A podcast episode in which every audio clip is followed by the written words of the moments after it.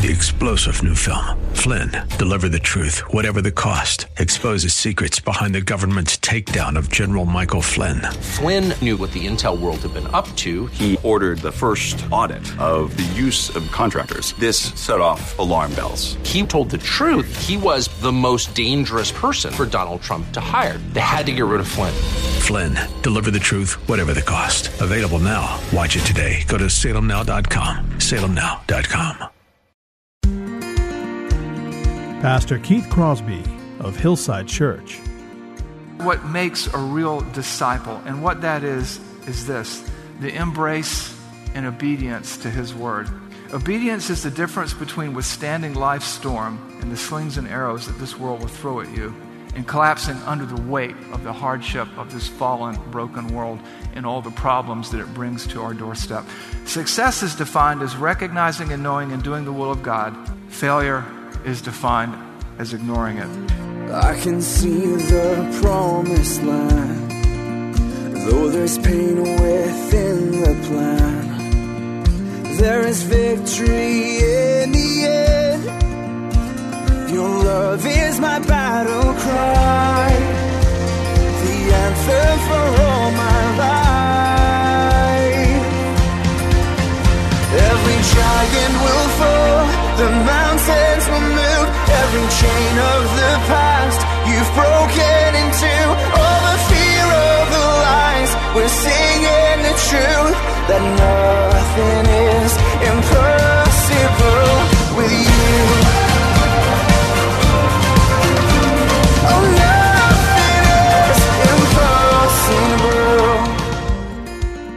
Hello and welcome to today's edition of Grace to Live with Keith Crosby, Senior Pastor at Hillside Church in San Jose, California. We are so happy that you've chosen to spend time with us on the program today. And as always, we would encourage you to follow along with us in your Bibles if you can.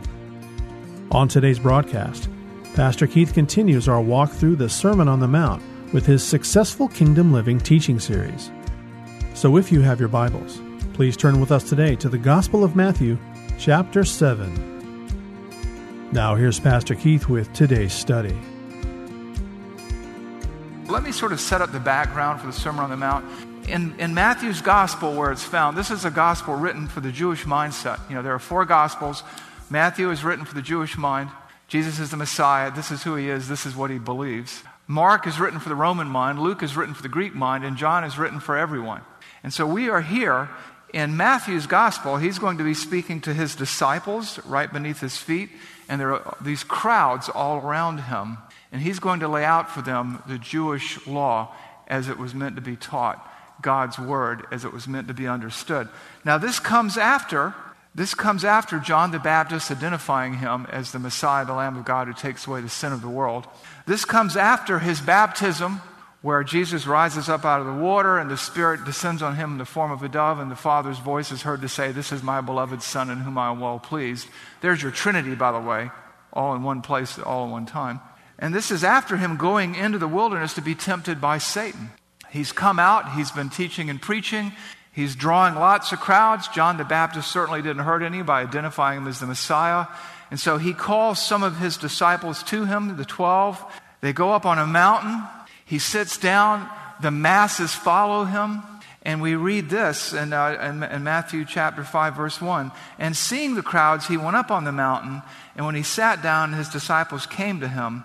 And he opened his mouth and taught them, saying, and he begins to teach. He teaches about our inward heart attitudes. He teaches about how our, how, how our inward heart attitudes manifest themselves through worship, through service, through giving, through our interactions with people. He describes how a Christian thinks, how a Christ follower thinks. He describes how a Christ follower understands the law. It's not a series of rules, it's a series of attitudes that are manifested through our outward behavior. The Word of God is just not some legalistic rule book, but it is a mindset. It is written, and he, and he says, you, it, it is written, you have heard it said, but I say to you. And he clarifies the law. It's an exposition of the Jewish teaching, it's an exposition of the Old Testament. And it begins that he sits down and he opens his mouth and he says, and begins to teach them, And it ends like this Matthew uh, chapter 7, verses 24 to 29. Everyone who hears these words of mine and does them will be like a, wa- a wise man who built his house on the rock. And the rain fell, and the floods came, and the winds blew and beat on this house, but it did not fall because it had been founded on the rock. And everyone who hears these words of mine and does not do them will be like a foolish man who built his house on the sand. And the rain fell, and the floods came, and the wind blew and beat against that house, and it fell. And great was its fall. And when Jesus had finished these sayings, the crowds were astonished at his teaching. Uh, some translations indicate overwhelmed. For he was teaching them as one who had authority, not as their scribes. Now, this Sermon on the Mount is about 2,491 English words. Who's counting? But that's what it is in the ESV. In the Greek New Testament, it's about 2,100 words because Greek is a more effective and more colorful language than English. It probably took less than a half hour to deliver, probably more like 20 to 25 minutes. And when he was done, they were bowled over because what he describes for them are the keys to successful kingdom living. And then at the end, he, he, explain, he gives the point of the whole message. And today, as we begin the Sermon on the Mount, we want to understand it's just not a code of conduct necessarily. It's not some quaint, you know, the secular world loves the Sermon on the Mount, particularly the Beatitudes. The Sermon on the Mount wasn't written to be admired but obeyed. And we need to understand the point of the passage. So, to rightly introduce the Sermon on the Mount, we begin in Matthew 7 24 to 29. Now, why is this? Because it seems counterintuitive. Why do we begin at the end? And the reason is simply this the Sermon on the Mount is what we call an inductive sermon. What does that mean?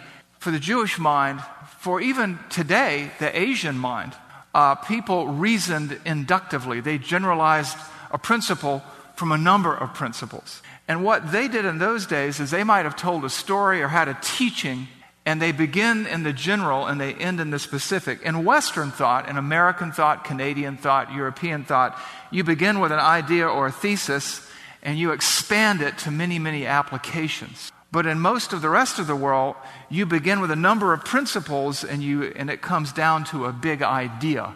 That's called an inductive sermon. It is not to be confused with inductive Bible study. They're two different animals, they are related. But basically, it's a different form of reasoning. If we look at the next slide here, so first he opens his mouth to teach, and he gives them the Beatitudes and the application of the Beatitudes and the heart and soul of the law in Matthew 5 17 to 48. Spiritual practices in John chapter 6, uh, verses 1 through 18. He talks about priorities in, in Matthew chapter 6, 19 through 34. He talks about wisdom and discernment in Matthew 7, 1 through 12. He talks about the actions and the fruit that are born out of that and how we think and live in Matthew 7, 13 to 23. And then he tells us why. Then he gives us the big idea of the sermon. And because we, we don't think like they do, we're going to start at the end in this introductory sermon so you'll know why. You see, it's like this when you have the keys to successful kingdom living, if you don't know what success is or what success means, then all these instructions don't do you a whole lot of good. And so for them, he delivers what some people call a punchline sermon. The big idea comes at the end, not at the beginning. He gives them all these principles, and then they find out why they should listen to him. And, and, and in so doing, they begin to realize who he is. And you know, this is not the only uh, sermon like this in the Bible. In fact, there are a lot of these in the Bible. And here's another example of inductive sermons, of inductive thinking. Nathan confronts David, and at the end he goes, Ataha ish, you are the man. He tells this story, and the punchline comes. Ecclesiastes says, I tried this, and I tried that, and I did this, and I did that, and I realized in Ecclesiastes at the end of the message, when all is said and done, fear God and keep his commands. John's gospel, you hear all this, the seven signs, the seven words Jesus said on the cross, all the things he said and did. And at the end of it, you are told, These things are written that you may know that Jesus is the Christ, the Son of God, and believing in him, you have eternal life. The Sermon on the Mount, same thing. Stephen to the Sanhedrin, he tells the whole history of the Jewish people. He's been accused of all these crimes, he's been threatened, he's defending himself, and he walks them through the Old Testament. And at the end of it, he goes, You're just like everybody before you who killed the prophets, and you've killed Christ. There's this punchline. Peter at Pentecost talks about these men aren't drunk. This is who Jesus is. He walks through everything, and at the end, he says, And know therefore that this man God has made both Lord and Christ, this man whom you crucified. There's the punchline. And Paul on Mars Hill, he's speaking to the Greeks. I see you're very religious. And I, can, I see this, all these statues, and I saw this plaque that said, To the unknown God, and this is the God I declare to you. And he begins to talk about the nature of God, and then he tells them, God has given us assurance that the time is now for repentance, and he has proven it to us by delivering this message through one man, this man whom he raised from the dead. Those are all inductive sermons. Those are all punchline sermons. Those are all one point sermons in reverse that begin with all the applications and end with the thesis. And that's why we're handling the Sermon on the Mount this way. It isn't just some crazy innovation. I'm telling you this so you can know why we're starting at the beginning and then moving into the Beatitudes next week. Does that make sense? Okay. Well, We won't take a vote. Just trust me. And I feel relatively good about it because a large part of my doctoral dissertation is, is this. So I understand the structure somewhat, having studied it for three to five years. So let's again start in, in Matthew chapter 7, verses 25, 24 to 29, because what we have here is success defined. You cannot live successfully until you understand what success is. And so we begin with success defined. And this isn't success as the world defines success. This is success as Christ defines success. Matthew 7 24 to 29 again. Everyone who hears these words of mine and does them, blessed are the poor in spirit, right? All these words. You've heard it said, but I say to you all these words. Everyone then who hears these words of mine, of mine, and does them will be like a wise man who built his house on the rock. And the rain fell, and the floods came, and the winds blew and beat on that house, but it did not fall because it had been founded on the rock. And everyone who hears these words of mine and does not do them will be like the foolish man who built his house on the sand. And the rain fell, and the floods came, and the wind blew against that house and beat against that house, and it fell, and great was the fall of it. And when Jesus had finished these sayings, the crowds were astonished at his teaching, for he was teaching them as one who had authority, not as their scribes, not as their normal teachers. Jesus here, you know, provides them a parable to understand what it takes to follow him, the key to successful kingdom living. He describes success to them. We see that he gives this parable, and we see their reaction to it. And, and what is this parable? Well, this parable could be a tale of two houses built, or a tale of two lives lived, or it could be a tale of two contrasting priorities. And so we have to consider the content of what we just read. And let me just walk you through that right now, and then we'll get into the putting this to work in our lives. What we have here is Jesus in Matthew 7 24 to 27 comparing and contrasting two mindsets, the godly and the godless. The tricky part here is what he's really dealing with is those who profess to be his disciples. Today we'd call them professing Christians. And those who are his disciples, those who are truly, truly born again Christians. Anybody can profess to be something. I can profess to be blonde. It doesn't make it so. So, what we see here in this passage is that both people have heard the gospel or the way of salvation. They've heard Jesus' message. Everyone who hears these words of mine. Each one then uh, maps out his own way of living. Based, you know, he, each one decides what to do. And so we have this tale of successful kingdom living contrasted with a tale of collapse and failure. Both receive the teaching, both sit through the teaching. They're both represented out there in the crowd. And in the crowd, you have his disciples and you have everybody else. And so both hear the same message. The wise man hears and obeys. He receives what is said, he digests it, he ingests it, and he integrates it into his life. He builds his house, his life, around the teachings of Jesus Christ. He receives and obeys Christ's instruction. The foolish man is entirely different. He hears the same message, but he follows his heart. He follows not God's priorities, but his own. Not God's will, but his own. The wise man follows Christ. Now, each builds his respective house, each lives his life expecting to stand.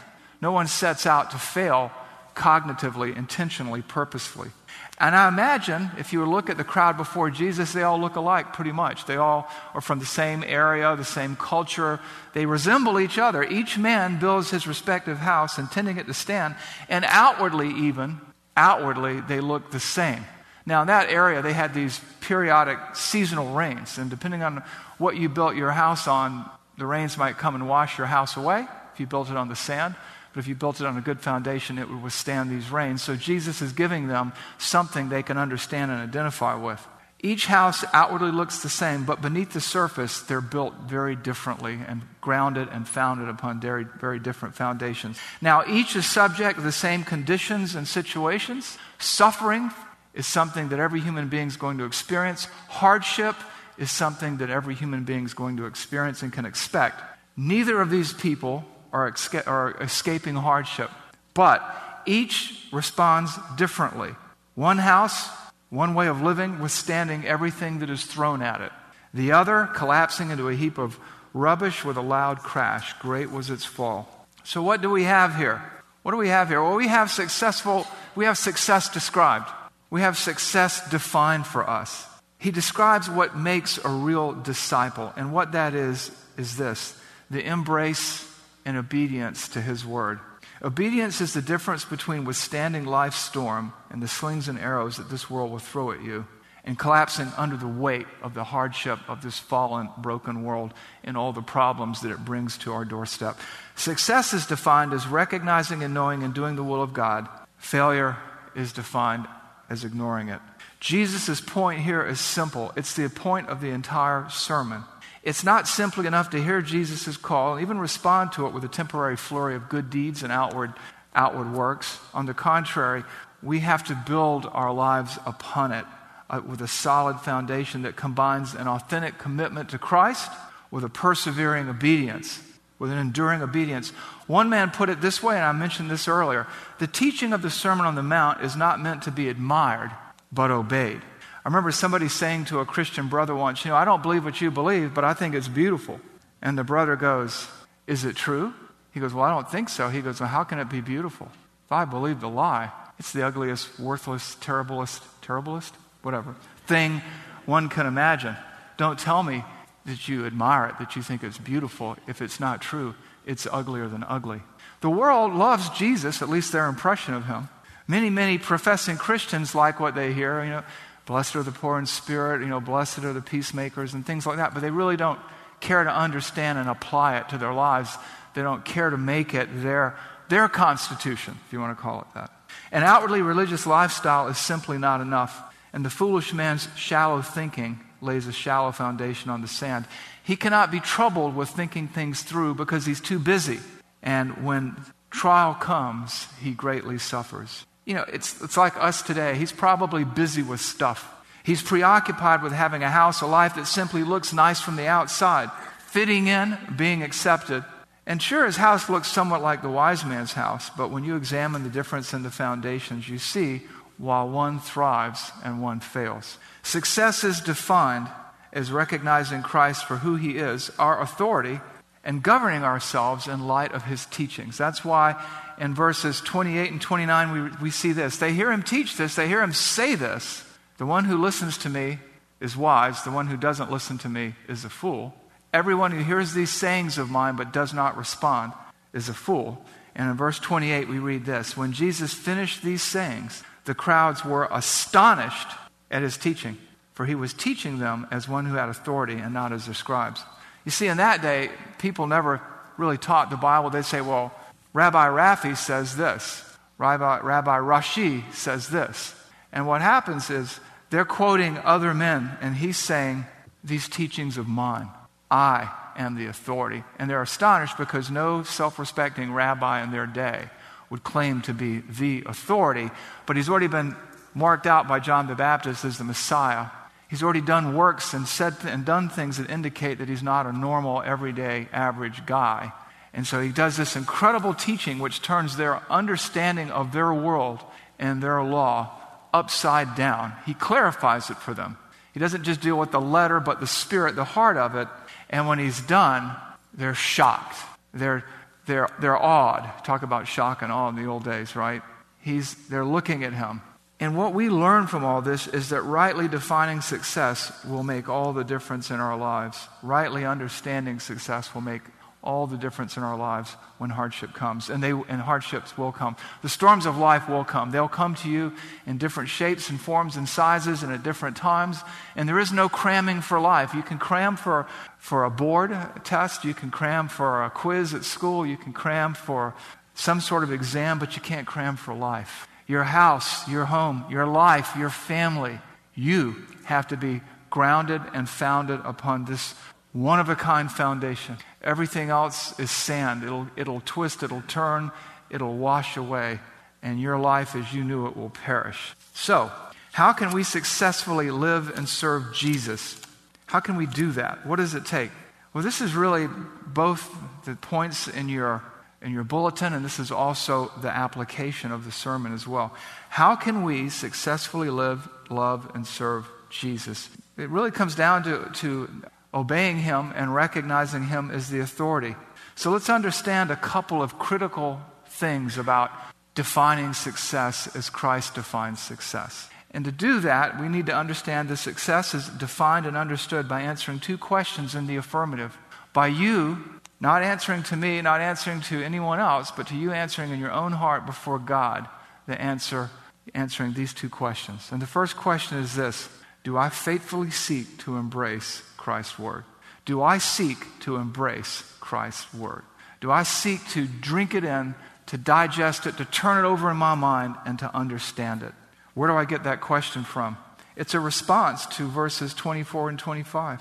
Everyone who hears these words of mine and does them will be like a wise man who built his house on a rock. And the rain fell, and the floods came, and the wind blew and beat on that house, but it did not fall. Why?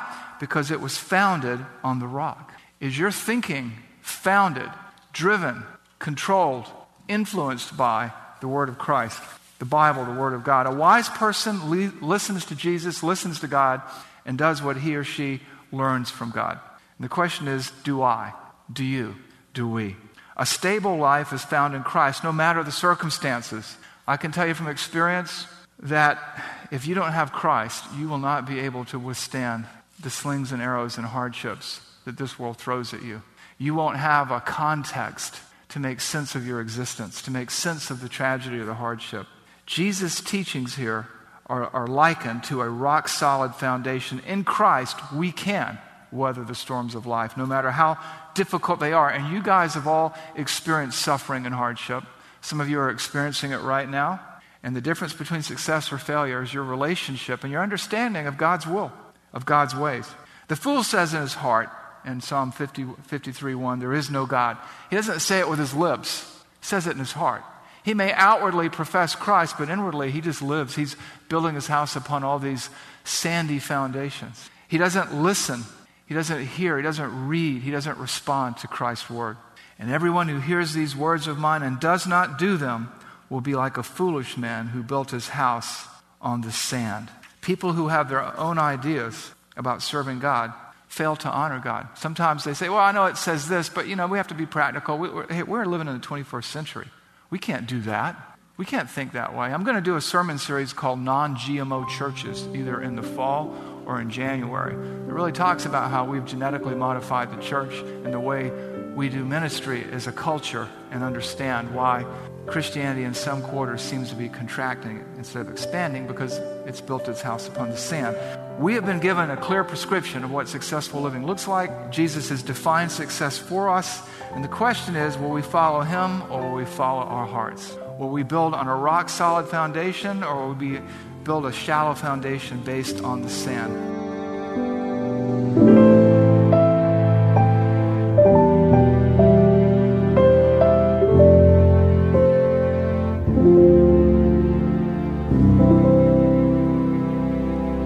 Pastor Keith Crosby on today's edition of Grace to Live. We are so blessed that you've chosen to spend time with us today studying God's Word. And if you'd like more information on Pastor Keith or Hillside Church, here's how you can connect with us. Our mailing address is 545 Hillsdale Avenue in San Jose, California, 95136. The church office telephone line is area code 408 269 4782. And you can connect with us on our website, which is gracetoliveradio.org. There you can check out archived messages of past sermons and also listen to Pastor Keith's weekly blog. And please remember that the Grace to Live radio program is a listener supported ministry outreach of Hillside Church if you'd like to partner with us financially. Again, all of these things are available to you on our website, gracetoliveradio.org. Also, like to remind you that Pastor Keith and the staff here at Hillside always look forward to hearing from you. So if you'd like to drop us a note, you can email us here at keith at hillside.org and also at jono at hillside.org. That's J O N O at hillside.org. Well, we hope that you'll join us again next time for Grace to Live. But until then, I'm your host, Kevin Reeves, and on behalf of Pastor Keith and everyone here at Hillside Church, it is our prayer that the Lord will richly bless you. And thanks for listening.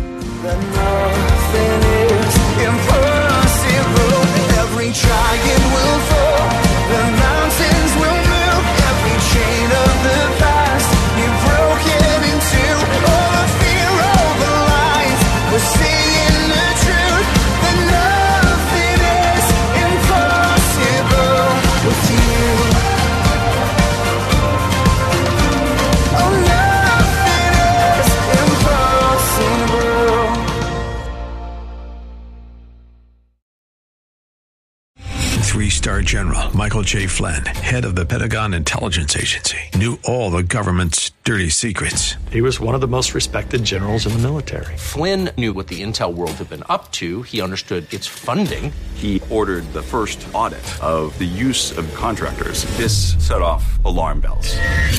The explosive new documentary, Flynn, Deliver the Truth, Whatever the Cost, uncovers the facts behind this scandal. Flynn told the truth. He was the most dangerous person for Donald Trump to hire. I find out the worst enemy that I'm going to face in my life is right here in America. They took my assessment and they wanted me to change it. And I was like, I'm not changing it. They had to get rid of Flynn.